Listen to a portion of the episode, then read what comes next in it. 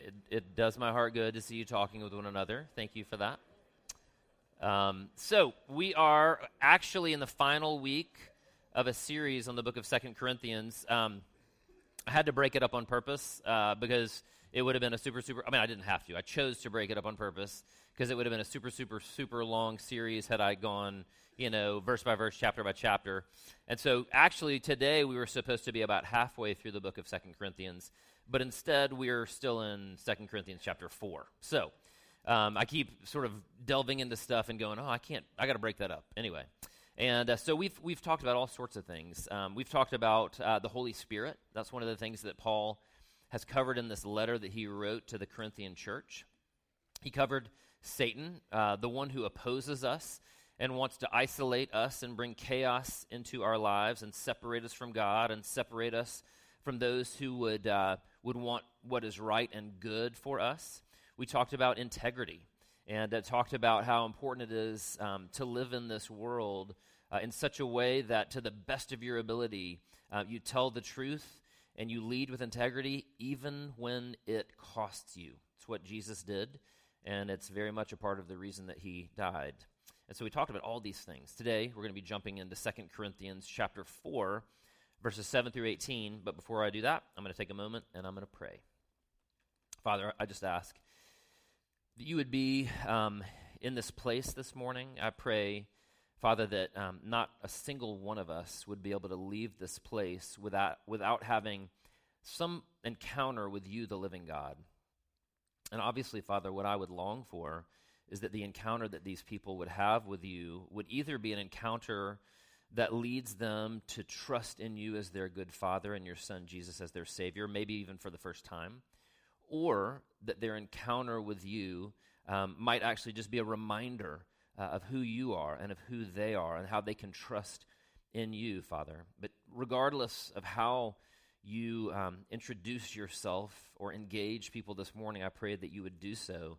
And I pray that no one would leave this room this morning without realizing that they've come into the presence of the Almighty God, the author of reality. So I pray all these things today in the name of your Son, Jesus Christ, and for your glory and for your honor. Amen. So, one of the things that has happened to me probably in the last, I don't know, maybe 20 years is uh, I love looking at architecture. And so, as we've traveled to various parts of Europe or to Charleston, South Carolina, or Savannah, or even downtown Rome, or you know wherever we find ourselves, um, I love aesthetics, and so I love looking at these buildings and looking at the, the beauty of them and how they've been put together. One of my favorite architects whose, whose work I've never actually seen is in Barcelona. It's a man named Antonio Gaudi. So some of you guys are familiar with the works of Gaudi. Um, there's a sense in which uh, he's a little bit uh, Dr. Seuss meets, meets Frank Lloyd Wright, right? It's a very interesting combination. So if you've ever read Dr. Seuss before, just apply that to architecture, and that's who Gaudi is essentially. We've got some pictures of some of his works up here. I'll, we'll just if you just want to scroll through them, that's a little that's fine. But between 1984 and 2005, seven of his works were declared World Heritage Sites by UNESCO. And so, in other words, he's been recognized as one of the world's greatest architects. And so, uh, just amazing, amazing architecture that is just mind blowing. And again, he died back in the 20s, and so uh, he was just way, way before his time. Now, what's interesting about Gaudi is uh, even though he was recognized as one of the most um, famous and influential uh, architects all the way back in his day, I mean, people knew who he was and they knew he was a fantastic artist. However, he was such an interesting person that people would pass by him on the street or actually in Sagrada Familia, which is um, the big church that he's done that's still in Barcelona that, you know, here almost 100 years later still is unfinished. But he would walk around in rags, right? And so people would walk by him on the street because they thought he was a homeless guy, right? Or they'd be walking through Sagrada Familia and they would see him. They wouldn't pay any attention to him because they were like, dude, who's that homeless guy that just wandered in off the street? And so he externally looked like nothing, right? What was interesting is when he was 73 years old, he left Sagrada Familia, where he was still in the process of, of building this amazing cathedral, and he was making his way uh, to church to go to Mass this day and to pray when he was actually struck by a trolley. And he wasn't killed immediately, but he was injured pretty badly. And people walked by and they looked and they saw what they thought was this homeless man lying in the street in his own blood, and they just thought, well, that's too bad. Well, a little while later, finally, after several hours, somebody picked this old, you know, crusty looking uh, man off of the street and they dragged him to a hospital for indigence. And they threw him there in a bed along with all the other people who nobody cared for, nobody paid any attention to. And they gave him some rudimentary care, but very little. Well, a couple days later, um, friends of his and members of his family hadn't seen him in two days, so they started looking around for him. And, uh, and they checked the hospitals, and one of the places they checked was this hospital for indigents, and they found him lying there in a bed near death. And uh, several days later, he passed away. Now, they held his funeral um, in the Sagrada Familia, this amazing cathedral that he had designed, and it was packed to the gills with people coming to honor this old uh, and wonderful architect. It was amazing. The, the statement that was written on his tombstone is this Antonio Gaudi, a man of exemplary life, an extraordinary craftsman, the author of this marvelous work. They're talking about the Sagrada Familia. The church, he died piously in Barcelona on the 10th day of June 1926. Henceforward, uh, the ashes of so great a man await the resurrection of the dead. May he rest in peace. As a devout Christian, he was given the name God's architect. It's a really amazing story. He may not have been much to look at on the outside, but the moral of his life and of this story is that inside he possessed something wonderful and something amazing, something powerful. What's interesting is that's what 2 Corinthians 4 tells us that that's true about us as believers as well. Let's jump into 2 Corinthians chapter 4 verses 7 through 18. Paul again is writing this letter to this Corinthian church. He says this, "But we have this treasure in jars of clay, in earthen vessels, to show that this all-surpassing power is from God and not from us. We're hard pressed on every side, but not crushed, perplexed, but not in despair, persecuted, but not abandoned." struck down but not destroyed. We always carry around in our body the death of Jesus so that the life of Jesus may also be revealed in our body. For we who are alive are always being given over to death for Jesus' sake, so that his life may also be revealed in our mortal body. So then, death is at work in us, but life is at work in you. It is written, I believe, therefore I have spoken. Since we have that same spirit of faith, we also believe and therefore speak, because we know that the one who raised the Lord Jesus from the dead will also raise us with Jesus and present us with you to himself. All this is for your benefit, so that the grace that is reaching more and more people may cause thanksgiving to overflow for the glory of God. In other words, your suffering is not meaningless, it's got purpose. Verse 16, therefore do not lose heart. Though outwardly we're wasting away, yet inwardly we're being renewed day by day. For our light and momentary troubles are achieving for us an eternal glory that far outweighs them all.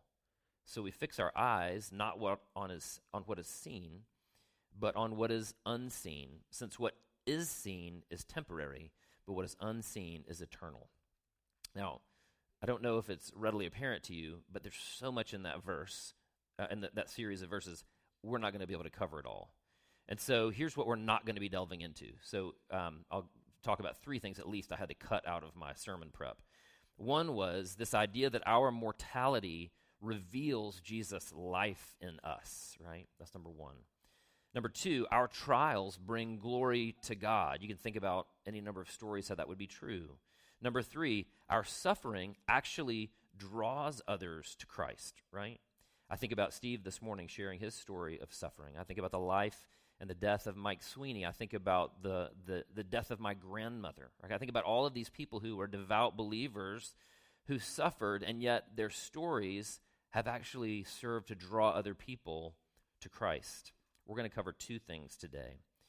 The first we're going to cover is that for followers of Jesus, frailty actually reveals God's power in us or through us. So our frailty reveals God's power. Listen to verse 7. But we have this treasure in jars of clay, in earthen vessels, to show that this all surpassing power is from God and not from us. So, jars of clay. Pretty familiar with that imagery, I would think. Here's some pictures of actual jars of clay from the first century AD. See them there. And here are some clay pots from Home Depot. You can see them there, right? Still 2,000 years later, lots of clay pots being used.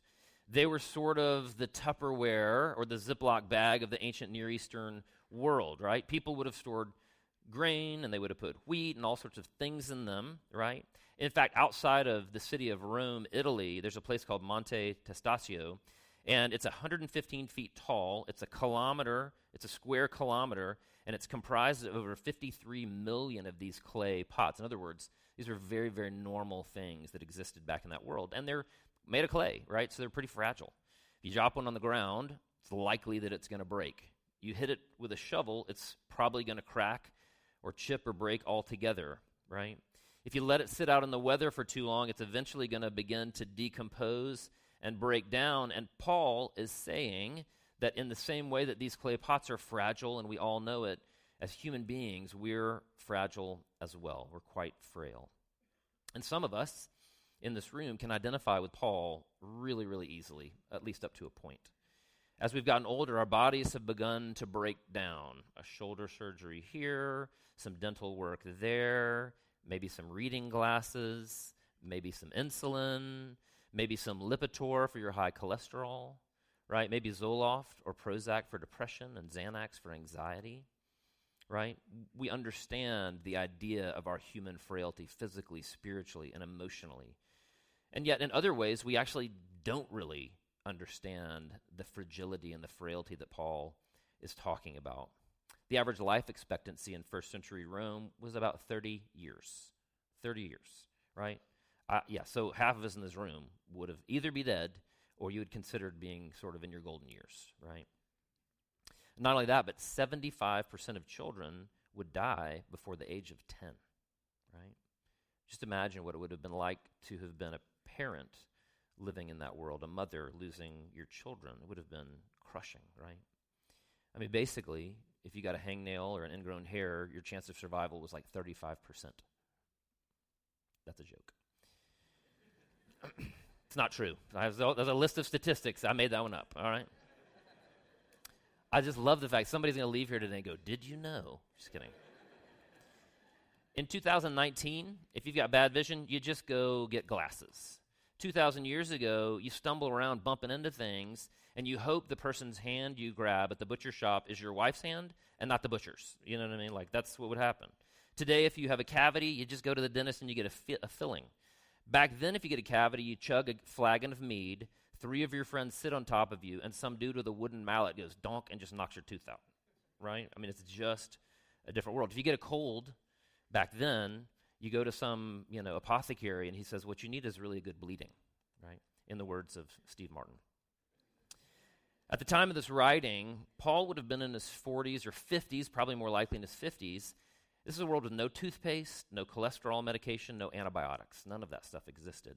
And so you can imagine that when he said, we have this treasure in jars of clay, his experience of mortality was probably a little bit different than ours is. He would have been deeply and personally and painfully aware of just how frail and fragile our lives truly are as human beings, right? And yet, he says the great irony is the amazing contrast of what God does with these jars of clay, these earthen vessels. He places this treasure in them, like Gaudi.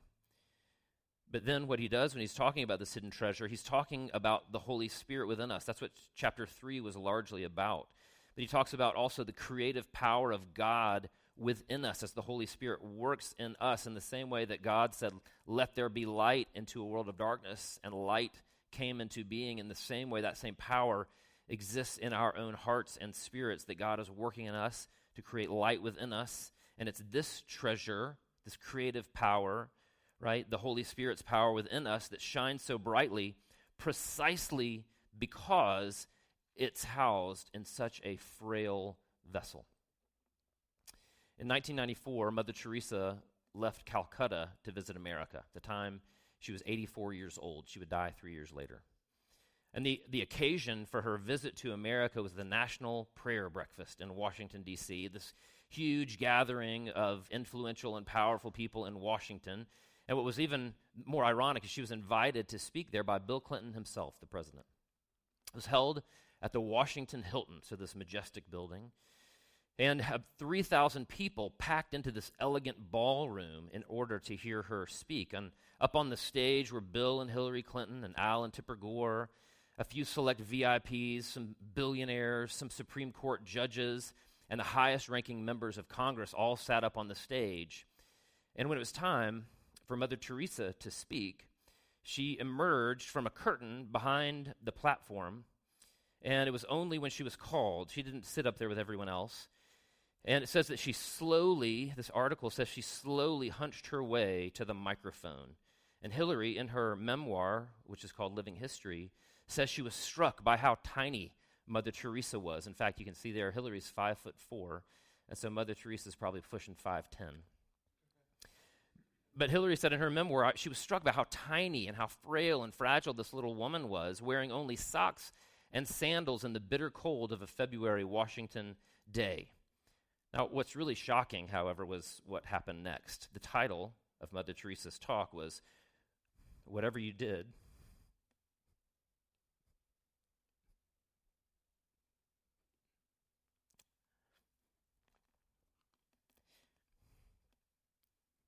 Whatever you did unto the least of these, you did unto me.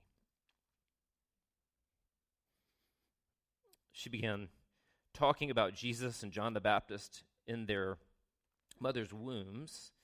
And she talked about their mothers, Mary and Elizabeth, and how the unborn child in the womb of Elizabeth, John the Baptist, leapt for joy as he felt the presence of Christ in the room when Mary entered to speak to Elizabeth.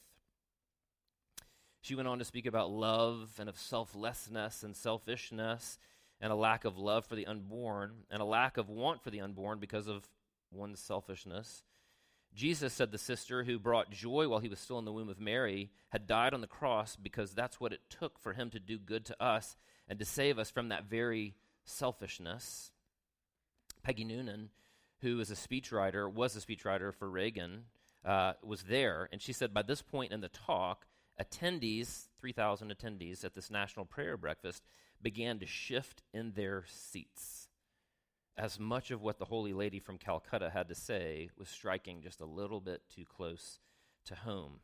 And then the sister said something that made everyone very uncomfortable. She said this, But I feel that the greatest destroyer of peace today is abortion, because Jesus said, If you receive a little child, you receive me. So every abortion is the denial of receiving Jesus, the neglect of receiving him. Here, Noonan went on to say that there was a cool, deep silence that enveloped the room, and then slowly, on the right hand side of the room, one person began to applaud, and then another, and then another, until the entire room was standing, giving Mother Teresa a standing ovation.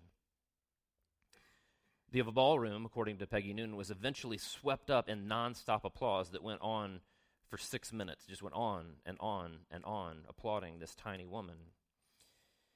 And yet she says some people in the room did not clap. She said on the stage, Hillary Clinton didn't, nor did her husband Bill, nor did Vice President Al Gore or Tipper Gore. They sat there in the glare of the hot lights, all eyes in the crowd fixed upon them as they tried not to move or be noticed, conspicuous of their lack of response, clearly uncomfortable as the applause raged on. You can understand why.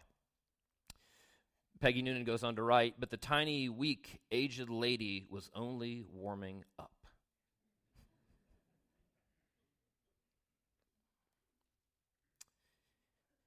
She says she returned to that selfishness point, and she said, by abortion, the mother does not learn to love, but kills even her own child to solve her problems. Any country that accepts abortion is not teaching its people to love one another, but to use violence to get what they want. So let me ask you who was the most powerful person in the room that day? Was it Bill Clinton, the President of the United States? Or Hillary Clinton? Or Tipper Gore? Al Gore? Billionaires? Members of Congress? Supreme Court judges? Or was it a five foot ten elderly Albanian nun who gave her life away to the children of Calcutta? We have this treasure in jars of clay.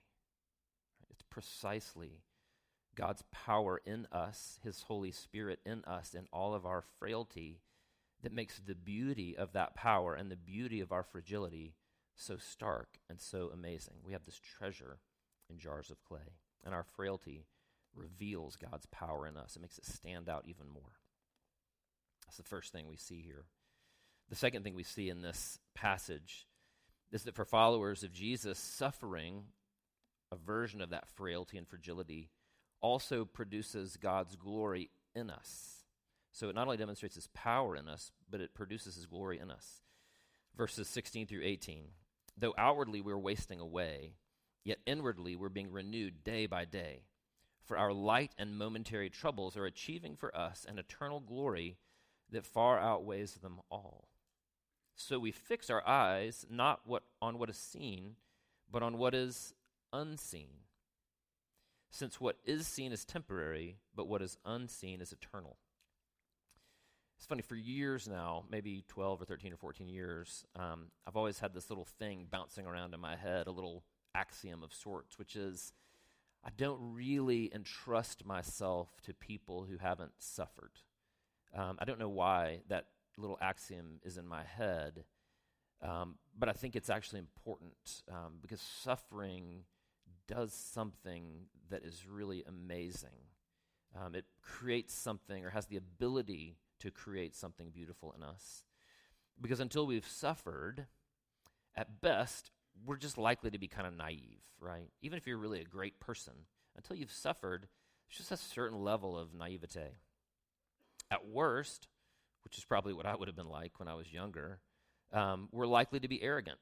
We're likely to be judgmental. And some people are likely to be cruel in the absence of suffering. It's our suffering, the suffering of believers and the Spirit's work in us, however, that cures us of our pride and leads us to desperately turn to Jesus. And eventually, actually, that very suffering at the hands of God makes us whole, makes us beautiful. About a year ago, I read um, The Gulag Archipelago, which I highly recommend um, if you have uh, a long period of time with which to read a book. It, it, won the Nobel Prize back in 1970. It was written by a man named Alexander Solzhenitsyn. And uh, early on in Alexander Solzhenitsyn's life, he was in the army. He was part of the Bolshevik res- uh, revolution in Russia. He was a captain in the army. He was a Marxist. He was a good collectivist. Um, he was an ardent atheist. Uh, but when he returned from World War II, he committed the cardinal sin of criticizing Stalin and as a result was thrown into the gulag system for what's called a tenner. He was thrown in for 10 years. But it was in that gulag system, this series of prison uh, camps, concentration camps, mostly in Siberia, it was through this gulag system where he became Christian. Through watching Christians suffer differently and by enduring suffering himself. I'm going to read a little section of what he says in the Gulag Archipelago. He says this it was granted to me to carry away from my prison years on my bent back, which nearly broke beneath its load, this essential experience how a human being becomes evil and how good. Listen to this. In the intoxication of youthful successes, I had felt myself to be infallible, and I was therefore cruel. In the excess of power, I was a murderer and an oppressor. In my most evil moments, I was convinced that I was doing good and that I was well supplied with systematic arguments. It was only when I lay there on rotting prison straw that I sensed within myself the first stirrings of good. Gradually, it was disclosed to me that the line separating good and evil passes not through states, nor between classes, nor between political parties, but right through every human heart and through all human hearts. That is why I turn back to the years of my imprisonment and say, sometimes to the astonishment of those about me, Bless you, prison. I've served enough time there. I nourished my soul there, and I say without hesitation, Bless you, prison, for having been in my life. One of the things that I'm privileged to see in the lives of believers here at Seven Hills Fellowship and now in 20, however many years of ministry, is these people go through horrible things, like just miserable divorces and infidelities and death of loved ones, all these things. And time and time and time again, what I hear coming from the mouths of these people who have suffered horribly is where they say, But I wouldn't change a thing. And every time they say it, I try really hard to be a pastor and go, Yeah, praise the Lord. And reality, what I think is, I hope I don't have to ever go through what you've been through. But the reason they're able to say, I wouldn't wish it any other way, is because every single time what they're saying is, God has done something in me that is better and far more beautiful than ever would have happened had I not endured the most painful thing that I've ever had to endure. Amen. Thanks. What Solzhenitsyn experienced firsthand was the power that suffering had to strip away arrogance and pride and to show him the reality of his heart. And it was ultimately his very own suffering that led him to trust in Christ, laying there on the rotting straw of the gulags, and even more to become someone who is truly beautiful. And Paul makes it clear that for the Christian, this is precisely what suffering begins to do to reveal and to create something glorious in us. In the mid 40s, C.S. Lewis was on the radio um, giving some addresses, and, uh, and those radio addresses ultimately ended up becoming what we know as the book Mere Christianity, which was published in 1952. So in 1952, C.S. Lewis penned these words. He says this Imagine yourself as a living house God comes in to rebuild that house. At first, perhaps you can understand what he's doing. He's getting the drains right and stopping the leaks in the roof and so on. You knew those jobs needed doing, and so you're not surprised. But presently, he starts knocking the house about in a way that hurts abominably and doesn't seem to make any sense at all. What on earth is he up to? The explanation is that he is building quite a different house from the one you thought of. throwing out a new wing here, putting on an extra floor there, running up towers, making courtyards. You thought you were being made into a decent little cottage, but he's building a palace. He intends to come and live in it himself. Eight years later, um, after the death of his wife, in a book called The Problem of Pain, he wrote these words that are still very much the same.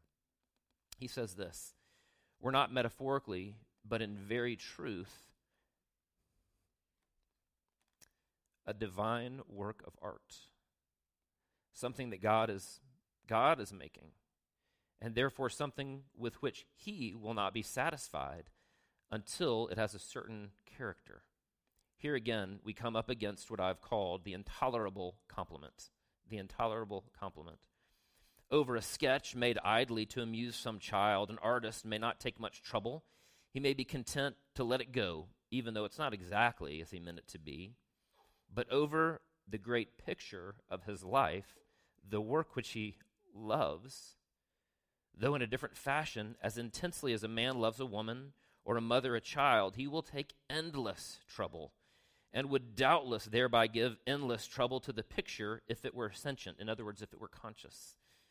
One can imagine a sentient picture after being rubbed and scraped and recommenced for the tenth time, wishing that it were only a thumbnail sketch whose making was over in just a minute. In the same way, it's natural for us to wish that God had designed uh, for us a less glorious and less arduous destiny. But then we are wishing not for more love, but for less. Beautiful picture and somebody who understood suffering and the beauty that suffering creates, the glory that suffering creates in us. What this passage makes very clear that we are God's work of art, and He is working tirelessly to make you and me glorious. Our suffering is the pain we feel at the hand of that artist. Our weakness and our frailty and our suffering all reveal God's power, but also demonstrate his glory through us.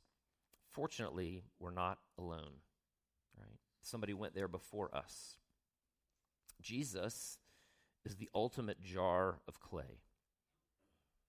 Isaiah 53 says, He had no beauty or majesty to attract us to him, nothing in his appearance that we should desire him. He was despised and rejected by mankind, a man of suffering and familiar with pain. Like one from whom people hide their faces, he was despised, and we held him in low esteem. Surely he took up our pain and bore our suffering, yet we considered him punished by God, stricken by him, and afflicted. But he was pierced for our transgressions, he was crushed for our iniquities.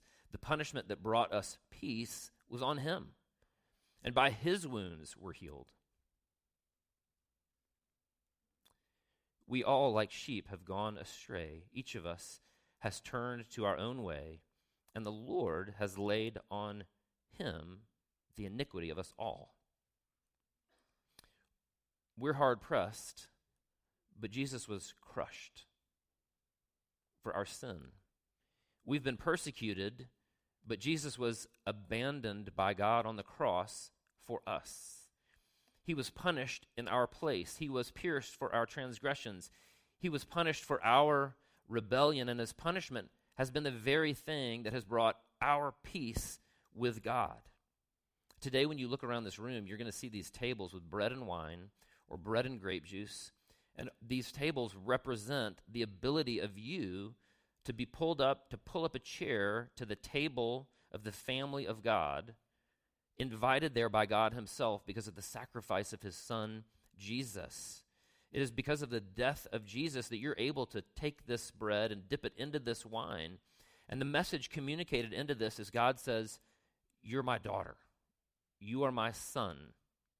You are perfectly clean because all of your iniquity has been laid upon my son. And he was punished in your place. And so this meal is a declaration from God to you. And in this meal, he says, if you trust in my son, if you follow him and have given your life to him, and you say, I believe that my righteousness, my ability to come before you, isn't because of my righteousness, but because of his, then what God says is, You are welcome to the table. And in this meal, he says to you, You're clean. Right? In this meal, he says, You're forgiven. Not just for everything you've done in the past, but for everything you'll do in the future, right? And not just for you, but for all the sins of all of the people in all the world that will ever trust in Jesus. The death and the life of my son Jesus is more than enough to cover over all of your sin, all of your rebellion, all of your brokenness. That's the declaration of the voice of God in this meal. Now, there's another voice that will speak to you. And the other voice that will speak to you will say, You've done it too many times.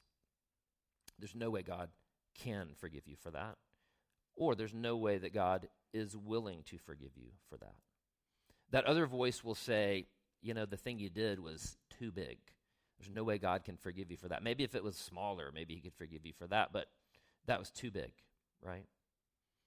Or maybe that other voice will say, it'd be one thing if you did it once or twice, but you've done this over and over and over again. There's no way, there's no way that God can forgive you for that.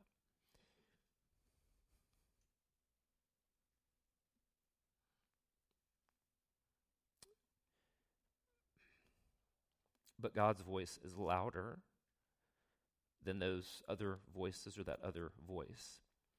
And God's voice says,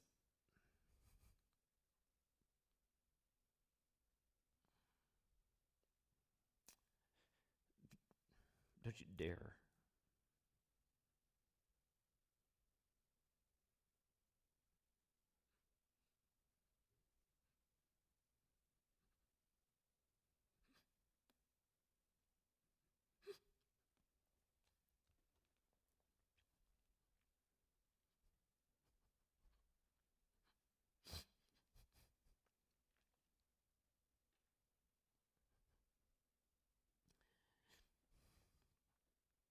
Don't you dare minimize the honor of my son.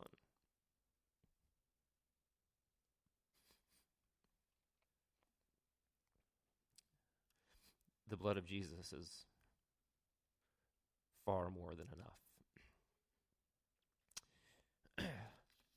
I'm going to read the words of institution, and then I'm going to ask you to take a moment and that you believe God's voice and you let God's voice silence that other voice.